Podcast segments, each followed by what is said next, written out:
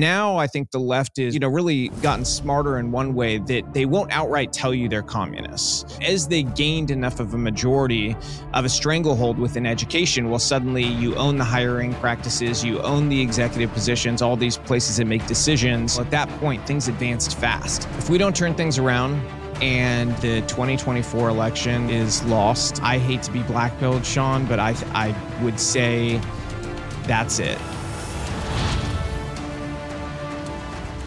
All right, folks, we've made it more than halfway through the work week. Uh, we have an amazing show, a lot going on in Washington. Donald Trump, lots happening on his front. Nikki Haley says yesterday she's staying in, even with the South Carolina primary, her home state this Saturday. She's losing by 30 points. We'll see how true that is if she really stays in after Saturday night. Um, the House is having a conversation with Jim Biden, Joey's brother, about uh, his misdealings. We'll see what comes of that. This is really tied to the impeachment investigation. And then the House is also, while out of session, technically trying to figure out how it's going to fund the government. But today, an amazing conversation with Robby Starbuck. He has a brand new movie out called The War on Children. He was a big Hollywood director, big, big stars in big, big projects, and he's turned his attention to shine a light on what's actually happening. Guys, I've seen a lot. I cover a lot. I have not seen things that he exposes in this movie in the likes of which you, you are going to be blown away. If you're a father, a mother, a brother, a sister, an uncle, an aunt, a godparent, you have to watch what Robby's putting forward. His wife, Landon, and Robby show us things in organizations and evolutions in books and movies the kids are seeing today in schools that you need to know. You need to see this and what he has done. Do you feel like this is a war on children? I know it's a war on children, but like they said, we're coming for your kids. Yeah.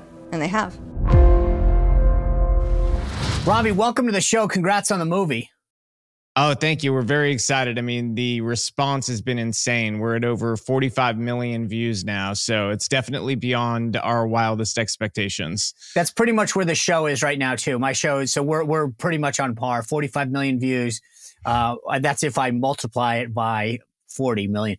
Um, hmm. so let me ask you this. I, I, I find it fascinating. You had sort of really distinguished yourself with a pretty solid career in Hollywood as a director. Where was the shift for you between uh, that world and, and kind of coming over and doing something like this?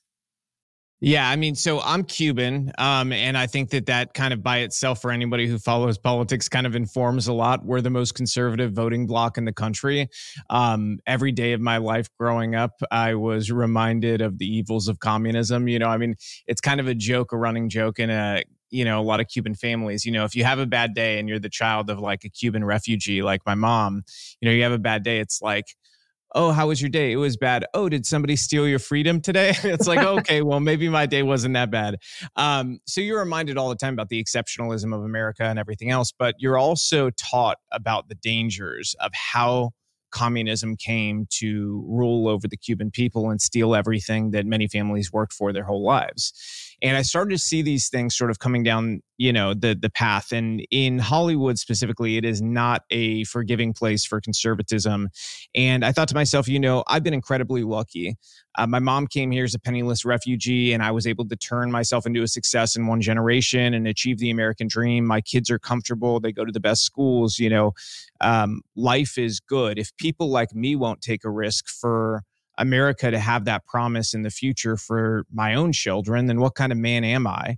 And so um, it was fairly easy for me, to be perfectly honest. It's just the value set that was ingrained in me that you stand up for what's right. And I knew that, you know, what was being done to children was wrong, but I also knew that on an overall, the far left had taken over these major cultural institutions and government institutions, and it was leading us toward a very, very dangerous path that is going to lead to a new form of communism. And I think some of the older generation has a tough time with understanding uh, what I mean by that because they're used to communism being, you know, total control of the means of production. And it's this like, you know, very almost proud, you know, communists of the past they were very open about their communism. Now I think the left is you know really gotten smarter in one way that they won't outright tell you they're communists.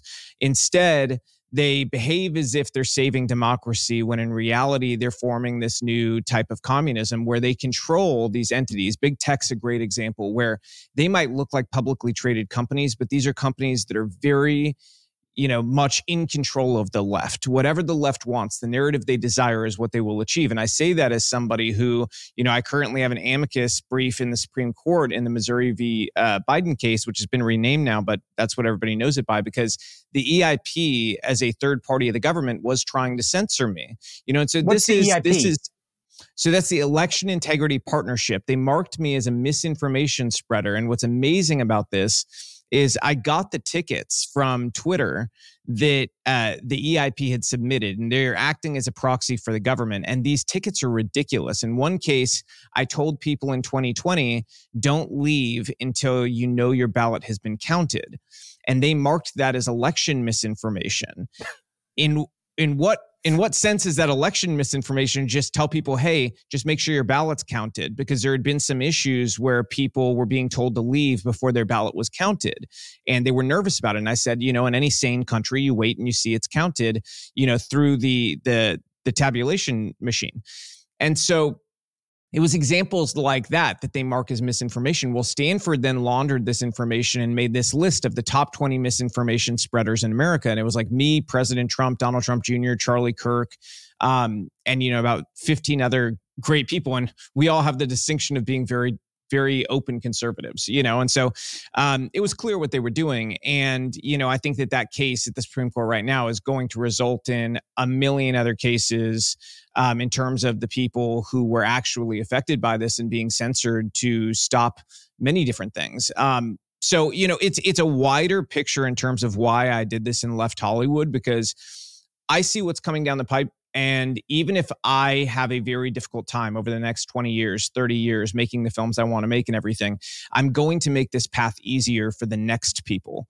Um, and for us to have our own culture, for us to have our own films, our own version of, of culture. And so, you know, I, I'm going to do it. And, and I'm going to do everything possible to make that path easier for other creative people who, are afraid to to come out and tell the truth because let me tell you in Hollywood there's actually a good number of conservatives who are just terrified to come out because they feel they're going to lose everything. Hey guys, you know when you look at the market these days it's got its ups and its downs. You always have to worry about what Biden's going to do, which is why I made a choice to call my friends at Bishop Gold Group. And you can go to bishopgoldgroup.com/sean to start your journey with them to talk about how you can add precious metals into your investment strategy. Now, maybe you just want to invest like I did. Maybe you've got a 401k or an IRA that's sitting on the shelf somewhere from a previous job and you want to roll it over. The cool part is they can have that conversation with you. You can either go to bishopgoldgroup.com slash Sean and you get a free promotion, which I would do because it's free and I like free stuff. Or you can actually even give them a call at 1 844 984 1616.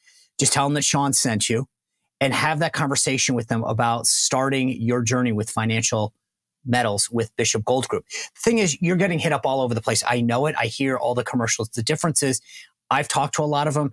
I had that conversation with Bishop Gold Group. They are full of integrity and trust and experience. They know what they're doing.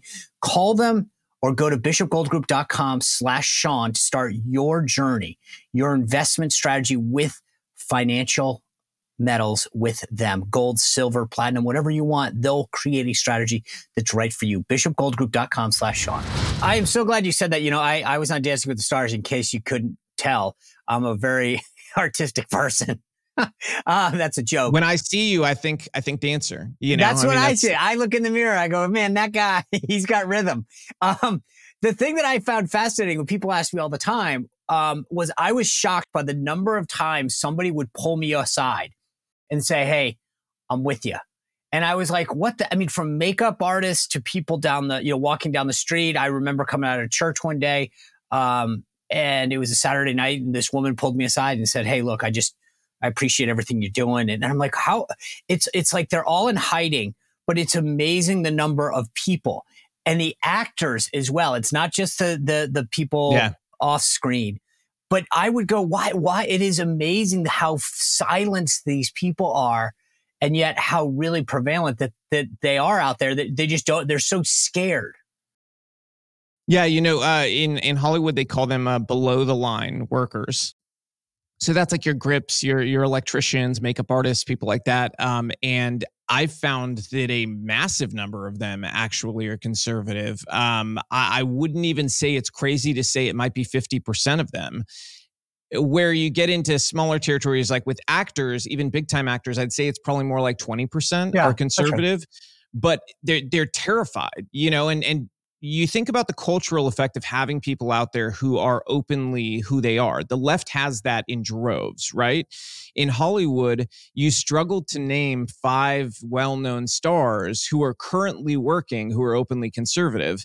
And the thing that I've always had a bit of an issue with is I know a number of them that are A list, like bankable actors who they pull in huge money and they are fully conservative eh, their excuse you know, the dog doesn't hunt for me, you know, where they're like, well, I'm going to lose my career. I'm like, you have hundreds of millions of dollars. Go start your own studio. Be brave. Do something courageous. Like our founders, you you claim you stand with their ideals. Like our founders would have done something brave. And so I push those people. You know what it is, though, buttons. by the way? Can I just tell you my my two cents on this? I don't think yeah. it's the money.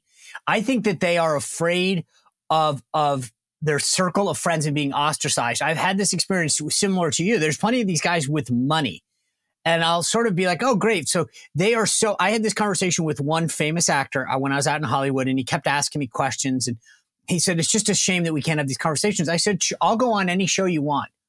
I literally, I, we were talking about this, and I said, I'll go, what you name it. I said, but I guarantee you, if you and I go together, or if I go on, you know, he had a podcast or something, I said, you will get crushed. And so it's not so much about that. They are so scared that they can't go to the parties and the awards dinners anymore because the social pressures are more than the financial pressures.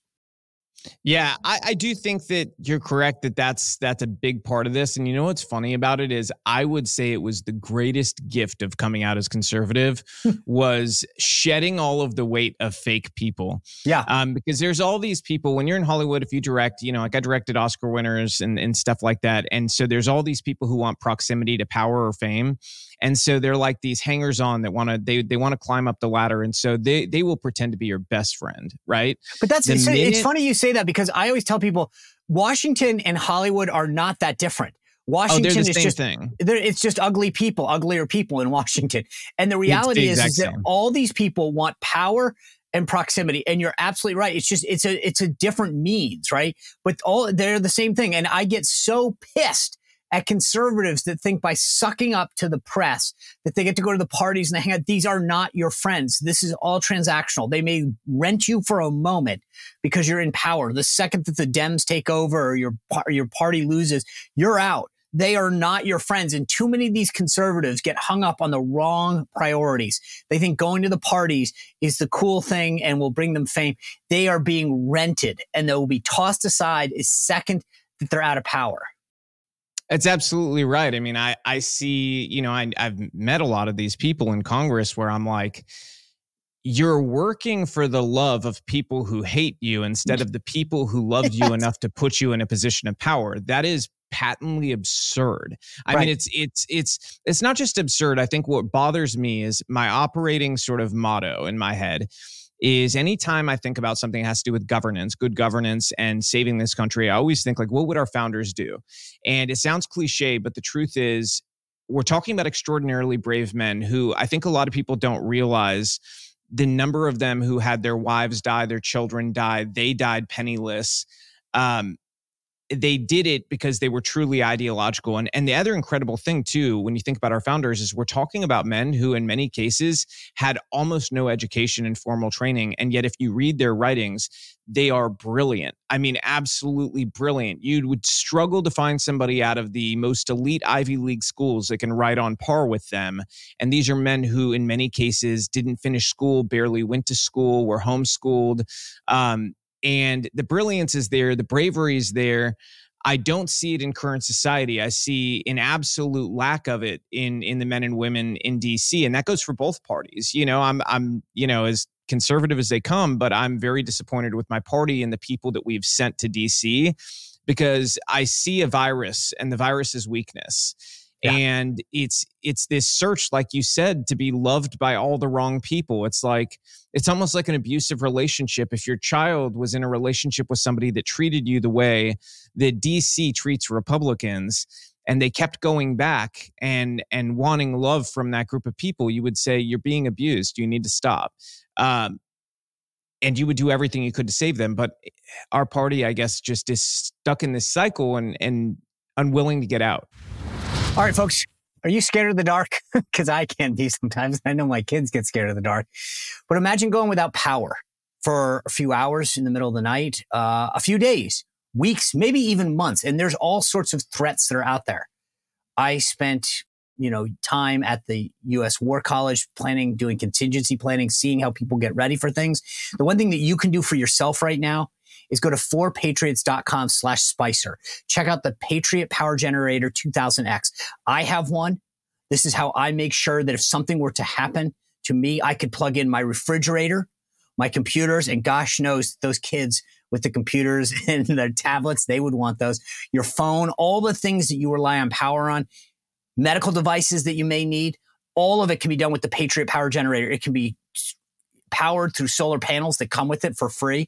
You can bring it inside your house. It's portable. You can put it in your car and take it somewhere if you had to go somewhere, help out a neighbor or a family member. No fumes inside. All of that gets powered with the Patriot Power Generator. And because of those solar power panels, you never have to worry about getting it recharged or refilled with gas. No, no, no. That's all taken care of with the Patriot Power Generator 2000X. Go to 4patriots.com slash Spicer to check it out. This is the kind of thing that you need in your house when and if an emergency happens. Be prepared. Get the Patriot Power Generator 2000X at 4patriots.com slash Spicer. You bring up children, so let's move on to the movie, War on Children. Uh, let me ask you the question, because uh, first of all, I watch this. I cover, I mean, I do a show every day. I talk about stories where kids are being forced to transition or being held back from, uh, from the government doing something but I learned more in this two hour movie than I, and I, I, say this because I think I'm a fairly well read guy that keeps up with politics and, and the actions of local governments that make the news. But there were terms and history in this documentary that I just was unaware of. And I think that for, for folks that want to understand what we're up against, that's what I think is so compelling about the film that you created is that it really gets to a lot of the origins and the warning signs. Are they intentionally sexualizing our children and stealing their innocence? I think that's right. TikTok specifically is designed to target young people. That's who their audience is. Have children died because of social media? Absolutely. Have they been trafficked off of social media? 100%. Have they been sexually exploited off of social media? Ongoing, yes. Do you feel like this is a war on children? I know it's a war on children, but like they said, We're coming for your kids. Yeah. And they have. So, so let me start off with something that came out right out of the back. What explain to people what the mere exposure effect is? Yeah. So for us, uh, you know, it's very simple in, in Hollywood terms. You know, the more you expose somebody to something, the more likely it is that they come to support it or accept it. You know, so um, take any issue over the last 50 years, whether it be gay marriage or marijuana, whatever, you know, you go back in time and you look at how it was accepted 50 years ago, 40 years ago, 30 years ago. Well, how do you get to the point where it's it's changed to the point where it is now where it's it's widely accepted you know in in most parts of america. And it's because it was normalized in culture and you did it enough over and over and over again the repetition becomes it is normal and you are abnormal if you have a problem with it. So hollywood uses this on a regular basis to advance leftist causes and issues.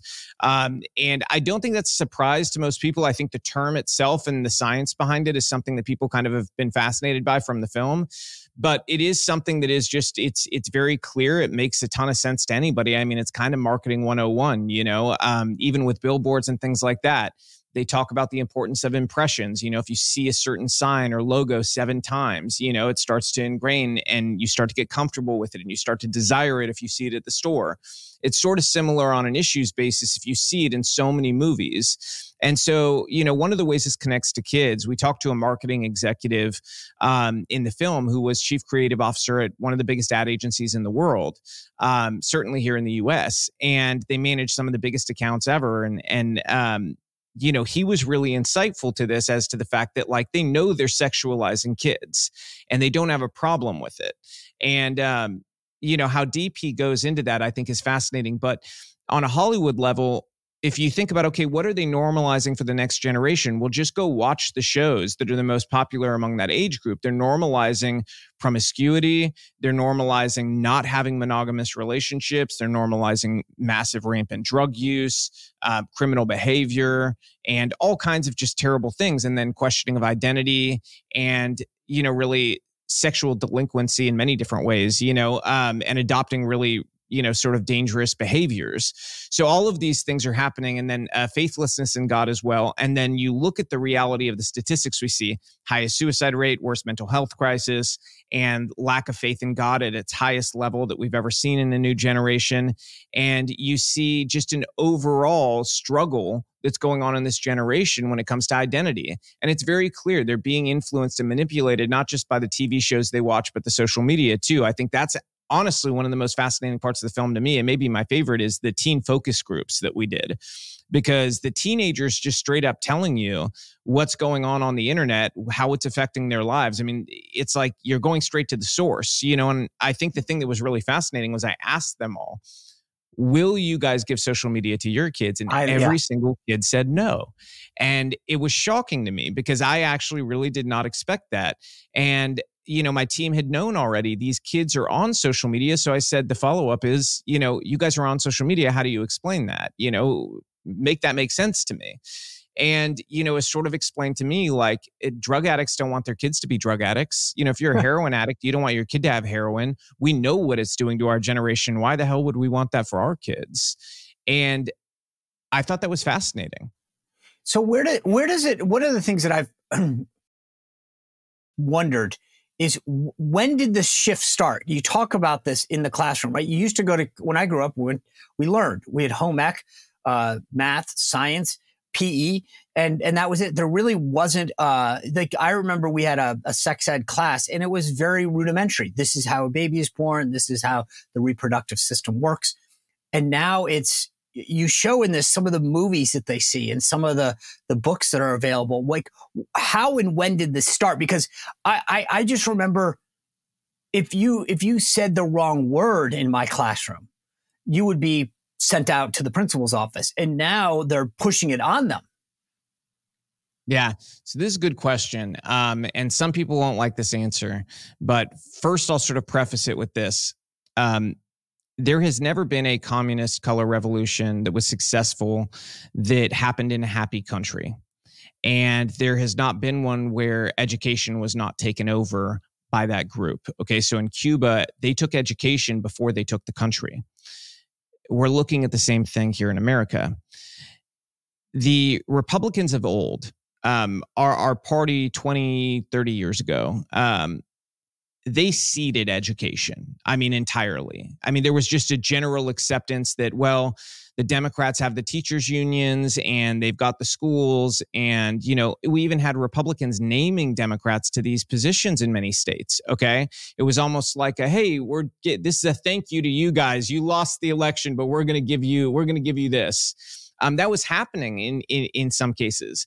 And so when you have that sort of attitude and Republicans bought into this idea of making education nonpartisan in elections, well, what effect did that have? Like I live in a very red area of Tennessee, right?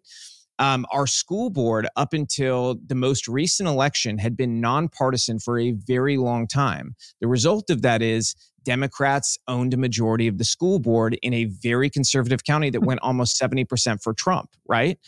Um, that's only possible as a byproduct of Republicans failing to secure the elections, make the issues clear to voters, be very honest that these are partisan positions on school boards, and do what's necessary to protect our kids. We didn't do that for decades. And a bunch of people woke up one day and said, How did this happen? Well, it happened through decades of inaction and being comfortable and kind of sitting on, on our butts. You know, we've got to be proactive in education and make sure that we are taking our space up and that we are voicing for our kids what's important and taking the time to do the service necessary, you know, by serving on school boards and things along those lines um, and being really eagle eyed parents. You know, eagle eyed parents stop a lot of crazy stuff in this country now. And you've seen that with Moms for Liberty groups and Mom Army and other groups like that, where, you know, the the organization of parents together have sort of scared school boards straight in many cases. Um, so but did this happen? But, but to get back to what I was asking, did this happen in like the last 10 years or is this a like a 30 or 40 year evolution where it's chip, chip, chip, chip, chip? I think it's more the 30 year evolution where it chip, chip, chip, chip, chip until suddenly, you know, it's sort of like in technology, you have this this curve of advancement where, you know, it'll slowly curve for, you know, 15, 20 years. And then you hit this threshold where it starts to rise and suddenly it's rising like crazy. It's just exponential growth over growth when you hit a certain number. So as they gained enough of a majority of a stranglehold within education, well, suddenly you own the hiring practices, you own the executive positions, all these places that make decisions. You guys are choosing the curriculum. Well, at that point, things advanced fast and same thing happened in Hollywood. You know, um, I posted something recently that people found shocking. Over the last 10 years, we saw the largest demographic shift in hiring in Hollywood that you have ever seen. Um, you, you went from having, you know, uh, a white majority in Hollywood, which reflects the demographics of the country, to having an absolute white minority in in Hollywood, and uh, you know, women outnumber men now for the first time ever, and and by a big chunk. Um, and you saw the same thing reflected in the characters shown. They don't reflect the demographics of the country any longer. And i think reflecting the demographics of the country is sort of like a fair thing everybody sh- could agree on you know? Um, but we're not anywhere near that anymore. It's gone so wildly the other way that it is it's advancing quickly toward you know this this very far left ideal of what society should look like all right, folks, if you're a long-time watcher of the show, you know about my friends at Delta Rescue. Uh, go to deltarescue.org and you can check it out. If you're an animal lover, you're going to want to see the amazing work that they're doing there. And it was all started by a guy named Leo Grillo. I've gotten to know Leo over the, the last several months. He's a great guy that had a mission, which was to give abandoned and malnourished and maltreated animals, dog, cats, horses, a sanctuary, not a shelter. It's a no kill sanctuary. And if you go to deltarescue.org, there's a bunch of videos on there. If you're an animal lover like I am, I've rescued three dogs. Uh, you you know what I'm talking about. You watch these animals that had been abandoned have a place to roam free, to get the nutrition they need, the veterinarian care that they need for life. Now, Leo started this off when he rescued one dog, but it has now become a lifelong mission for them. So if you go to deltarescue.org, you can not only see what they're doing, but you can help them out. And they rely solely on our contributions. There's no government funding, no nothing. It's all you and me and everybody else who's an animal lover out there. So you can give $5 or $100, a thousand, whatever you feel comfortable if you're an animal lover to take care and make this. But you can also go and check out that estate planning kit there and think about making them part of your estate so that this mission that Leo Grillo started can become an enduring one so that dogs, cats, horses can always have a lifelong no kill sanctuary to be taken care of. Please go to deltarescue.org and help them out. You know, it's funny. I, I posted this a while ago. Um, I own a, I have an E Trade account. And so I have a bunch of stocks that I buy and whatever. And so I get the little um, annual meeting proxies, you know, vote for the board of directors, vote for this. And I vote against all the directors all the time just because it's, I feel like if that's who they want, then I'm going to vote against them. They always have a shareholder resolution these days that asks uh, for, for DEI, diversity, equity, and inclusion or ESG stuff. It's, it's amazing because if you actually ever read the corporate recommendation, they vote, they want you to vote no. They want everyone else to live by these certain rules except themselves. They don't want to abide by them. They want you to live by them. That's absolutely right. I mean, I thought the DEI uh, part uh, of the documentary and the coverage of sort of all these corporate policies um, was really fascinating because you you do get that sense that like and i think especially now that it's become a larger national conversation since elon bought x because it's really kind of blown up on there um, there's also fear from some of these court cases that there's going to be a reckoning and these companies are going to be on the hook for some serious money because some of their practices were explicitly racist that were adopted after the george floyd stuff um, and so I think there's a fear in the corporate world and a desire to move away from this stuff because they're starting to recognize the legal liability. Um, in terms of you know how everything's been taken over there, the fact that Jesse Jackson is it a bunch of the major shareholder meetings, you know, really whipping votes should kind of tell people everything they need to know about the situation in corporate America. Dude, you know he's getting his taste. I mean, that dude. Oh, 100%. He, he, I, I would require that him to have to have to do that. The one thing that I thought was fascinating in the movie, and you post the tweets where some people say this is there's no pornography in schools and there's no this. You actually you know as they like to say these days the kids like to say you brought the receipts. You show the book. You're talking to a pastor and you literally like do you think this is inappropriate? And the guy's like absolutely not. I, I number one, I think that was fantastic because I think the left likes to pretend that it doesn't exist. It's which I find fascinating. They they want to do it, but they don't want to admit they're doing it right? So they they want to push this agenda on it, and then when you say, well, there's pornography and gay pornography in in these uh, libraries, they'll say that's just ridiculous. That's a right wing talking point, and you show the tweets and the statements where they do that, and then you hold up the book and go, okay, here is what is it called, kink or something? It was like, but don't you think that that's essential to making this argument is to, to have the receipts, as the kids say, to say, here's the book. This is in this library. This is what your kid is being exposed to. And if you're embarrassed by this or you don't think it's inappropriate, then take action. You have to have the receipts. I think that was one of the major things I was really surprised by in this national conversation is the lack of elected officials just holding up the books. I remember DeSantis did it, um, yeah. you know, and the TV channels in Florida had to blur the images. So this was a discussion we had in editing: was do we blur, you know, some of this stuff? And I ended up saying, you know what? No, because the intention is children are not supposed to be watching this movie. This is for parents, and if kids are are are being forced to see this stuff parents need to see it adults need to see it and yeah. they need to face what they've done. And uh, you're absolutely correct and it was not just one book actually. Um, i think we'll release the longer form interview with the pastor at some point I went through a litany of books. We have a whole stack of them actually in the studio over there because we went through them during the editing process. We got all of these um, and thankfully pulled a bunch of them from libraries and never returned them too. So, would you be willing to put? I think it would be helpful, and you tell me if you're wrong. I think parents should know. Give us a list of 20 books or whatever you have there and say, go to your library and find out if these books exist in that library. Because instead of doing it as a one off, it would be great to say, like, here's a rolling list of books that have pornography in that are available to kids. Yeah, I mean, I can actually even have Lindsay grab some of them right now and and stick them on the desk here, and I'll show you um, a few of them. But you know, to to your point of what you said about this, you know, subject, we did the same thing when it comes to transgender surgeries. We grabbed all the mainstream media clips of NBC, MSNBC, CNN, all these places saying so assertively that no child is having any sex change surgeries, that nobody's having any transition related surgeries at all, period. It is not happening. This is a conspiracy theory.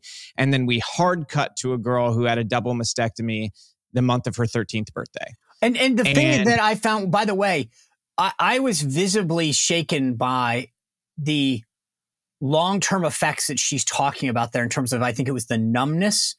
Um, yeah.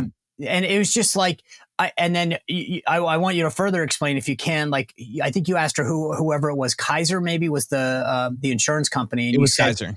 Yeah. Are you? Is she still paying for it? And she uh, the detransition. She said no. Yeah, Kaiser was apparently happy to pay for transitioning a child who was not warned about the severe long term effects that she'd be facing, but is not quite as excited about helping a detransitioning young lady. Um, so here's some of the books that she was able to grab just now. This book is gay. You can find this in in public schools um, all over America. Okay, which seems unbelievable, but you can. Um, and it's not just that the book is about gayness. You can see this is what they call the progress flag, which includes the trans rights, uh, black and brown, um, you know, which they've added to the gay flag. But inside of it, um, there is actually a um, directions on how somebody can join Grindr and uh, illustrations of erections and how to have gay sex, um, all the different ways to have gay sex, how you uh, cruise to get sex with a random person, a stranger, and this is this is given to kids. You know, so like you're teaching a kid how to go on an app and find some random person to have sex with. Okay? When you say kids, like what what do you what what age group is that given? This to? has been found in middle schools in America. Okay. This has been found in middle school libraries. It's in a bunch of high schools. So if you live in a major city there's a good chance you have this book in your public libraries if it's a major city. Okay. Um, so easy to look up usually too. You can look, check your public library first and then the school library because oftentimes the public library has a searchable database and sometimes it includes schools. Okay. Um, but schools, a lot of times in major cities, have a searchable database as well. And you just type in the title and you'll find it. Another one we found all over the place is genderqueer. This one is very popular with librarians. Um, in fact, even librarians, it is. In Tennessee, I actually found a library that had a massive print of this book hanging in their library. Okay. And it says uh, banned books week, right? So it's like, oh, the right is banning books. Uh, the, they don't actually tell the truth. Nobody wants to ban the book. If you're an adult, you want to go read this garbage, go read it. It's none of my business. You're an adult. Go read what you want to read we just don't want to give in to kids. I you love the, uh, the, the quote in the movie from the pastor was, "We're not looking to ban books, we're banning filth." yeah, we're banning filth. Um, but this has, I mean, honestly, you don't want to see these images in genderqueer. It's it's horrific, disgusting. There's a bunch we didn't show on camera in the War on Children that, like, it's just disturbing stuff, like really disturbing images. I don't know if you want to see this stuff, but um, no, I, am good. I, I, watched a so movie. This, I, I mean, almost every page of this is filth. Um, another one is Flamer. This one is about the uh, you know sort of gay exploits of a kid at camp who is suicidal, and um, it involves a circle of them masturbating. That's high schools all over the place um, as well. So these are just some of a bunch of books like this. Um, so what what is some, what is like just give me the if you're a parent right now and you watch the movie you watch this interview right now and you go okay what, what is your goal to to take that book up to the librarian and say why is this here? What do you what is your call to action yeah, so that's one thing you can do. Another thing I recommend for all parents, and this is kind of my top recommendation, is go to freedomforever.us. It's the 501c3 nonprofit my wife runs. It's volunteer run. Uh, my wife doesn't take a salary from it or anything like that. Um, it's just to help parents and to help stop this exploitation of kids. And they've got, if you sign up for the email list, they they email you something called the Parenting Revolution Manual, and it has a ton of action items of what people can do to protect their own kids, their community around them, um, you know, and and really get involved in ending this war on kids. But in general, my my call would be: say you don't have email and you're just like, Robby, how do I do something now? I would say get local because everything about our country starts locally. Our future congressmen, senators, governors, presidents, many times start out as local politicians. So you better get involved in your local politics, figure out what's going on there, what you can do to help good people win because bad people win too often because money is ruling over too much of politics instead of, you know, really a search for values and a values fit. And it's how you end up with so many people in office who are owned by corporations and don't really stand for the people. So, and you know, that's step 1, but secondarily, in that community, get involved with other parent groups who are going to be active and organized around the issues that crop up in your community. Those are your prime. If, if you don't want to go online, you don't want to sign up for anything, like that's what step one, do that. Okay. It's interesting. There was this guy in Texas who likes to dress in drag and, and while teaching and has finally been put on leave, but he went on dressing as an octopus in a bright pink dress to school. I, I just don't get, um, how this happens where where like I this is why I started that conversation with like when like the idea of uh, of allowing that as an administrator seems nuts to me. The idea that that these books like a librarian is allowed to have that there was clearly a Rubicon that got crossed. Yeah, and it was once they hit a threshold of power, hiring and firing power. And they have that power in many districts, including in red districts in America right now, by virtue of the fact that we sort of ceded that ground. And that's what has to change. And I do think that's one of the best things that happened in 2022 was you saw this wave of conservative parents, you know, running for school board seats. I think we are going to see some change as a byproduct of that, but it needs to continue. It can't just end with that part you know? We've got to encourage you know one of the things i really believe in school choice. I think school choice will be a generational change um, in so many respects that will change crime rates outcomes for the next generation. I think will increase conservatism because think about it from this vantage point sean. Right now these public schools in large cities are cultural epicenters of in, infecting these kids with wokeness, right? And I hear from parents nonstop who are like, I raised my kid to be a Christian conservative. I don't know what happened at school. They turned into a liberal. Well, they went to school and a bunch of far left activists right. taught them, and they were in a position of power where they were told their whole childhood to trust these people to teach them. And they taught them that these are the correct values and they spent more time with your kid than you did so don't be surprised at the outcome yes. now what happens if you open up school choice and suddenly 30 40% of those kids their parents now can afford to send them to a christian school or a private school that reflects their value set as a family or even homeschool pod or whatever it may be. What kind of cultural sea change do you think you will see over the next 20 right. years? It'll be massive. So, and so that's why in, that's something we're fighting for with AFP. And and you mentioned at the front end um, that communist countries start by taking over the education system. Based on your research and your best guess, what, what do you think the timeline is here? If we don't take back some of this, what's our timeline look like before it's, it's too late? If we don't turn things around and uh, the 2024 election is is lost and uh, essentially democrats have total power on a federal level um i mean i hate to be blackpilled sean but i i would say that's it. Okay. i'd say that that's the nail in the coffin if we lose the 2024 election. I don't think that there's coming back from it on a national level. I think that on a local level you may see movements to separate in some way or something along those lines, which I hate because I, I don't think a national divorce would be healthy. I don't think it would be good. I think it would be really painful and yeah. damaging and do horrific things to our country. But I genuinely, deep down, I really do believe that that's where things are headed if sanity is not restored fairly quickly.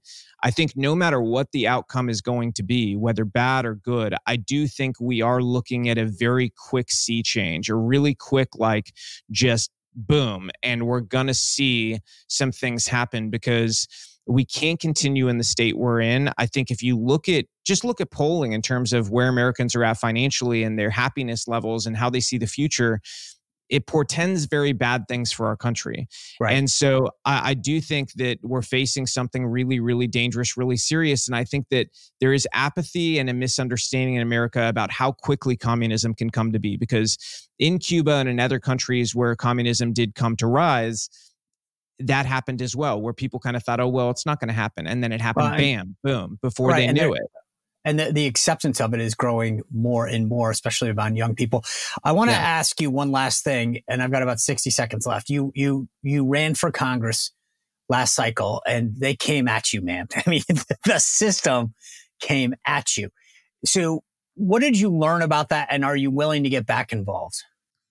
So what I learned, um, you know, I don't know if you saw polling from, but I mean, I was beating everybody. you know, nobody had a problem with me until I was beating everybody, and then um, I refused all the big, you know, uh, lobbyist money, and I refused the big pharmaceutical company money, and that that seemed to rub some people the wrong way. I was removed from the ballot, I think, which is insane because I've been a Republican my whole life. Um, I was registered in a closed primary state as a Republican. I had lived here for, you know, far beyond the the required amount. Um, there was no. But that's what I'm saying. They came reason. after you, man. This they were they like, did. no, Robby Starbuck. yeah. So I learned that uh, the system is not quite as free and, and fair as I thought it was. Um, and I learned that, you know, I think that America is going to need to go through some hard things to figure out our soul again. You know, and in terms of if I will run again, a bunch of people are trying to get me to run right now for Tennessee Seven, Mark Green's seat that he's retiring up, yeah. from. And um, you know, I I know that I'll poll really well in that district because I actually campaigned in that district when before the redistricting, and I'm right here, like right there. So um, you know, because it all changed recently. Right. And yep. so I've got, you know, a lot of activity there and everything. I love the people in the district. I appreciate so many people want me to run. I'm gonna I have to think hard about it. This was very unexpected. I right. didn't think Mark would be retiring. You know, he's one of those guys you kind of think would be in Congress for a very long time.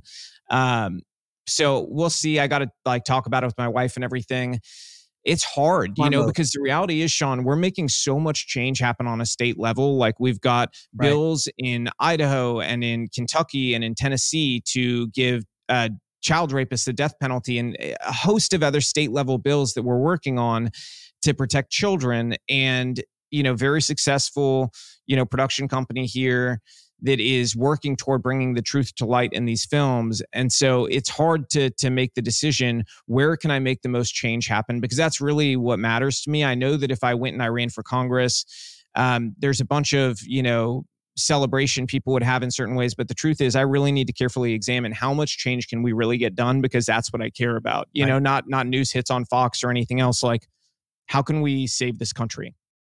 Last uh, so where can people get the movie to, to, to download it easiest place is thewaronchildren.com. So just go to thewaronchildren.com and it has links to all the different places you can watch. All right. Well done on the movie. I learned a ton for a guy who I think I'm pretty, as I said, pretty well up on this issue. But man, some of the organizations and the timelines were fantastic. Robby Starbuck, thanks for joining us. I appreciate it. Uh, and let Thank us know you, if you do decide to jump into the seventh. All right, folks, thanks for being with us today. Uh, continue to subscribe Apple, YouTube, Rumble, Spotify. Give us that five star review. That's really appreciated. You can visit those sponsor sites. You can always join the show's VIP group. SeanSpicerShow.com slash VIP. Tomorrow, a great panel discussion. And on Friday, Steve Krakauer is here to talk about the media and where it is as we head further and further in the 2024 cycle. We'll see you back here tomorrow. Thanks for joining us.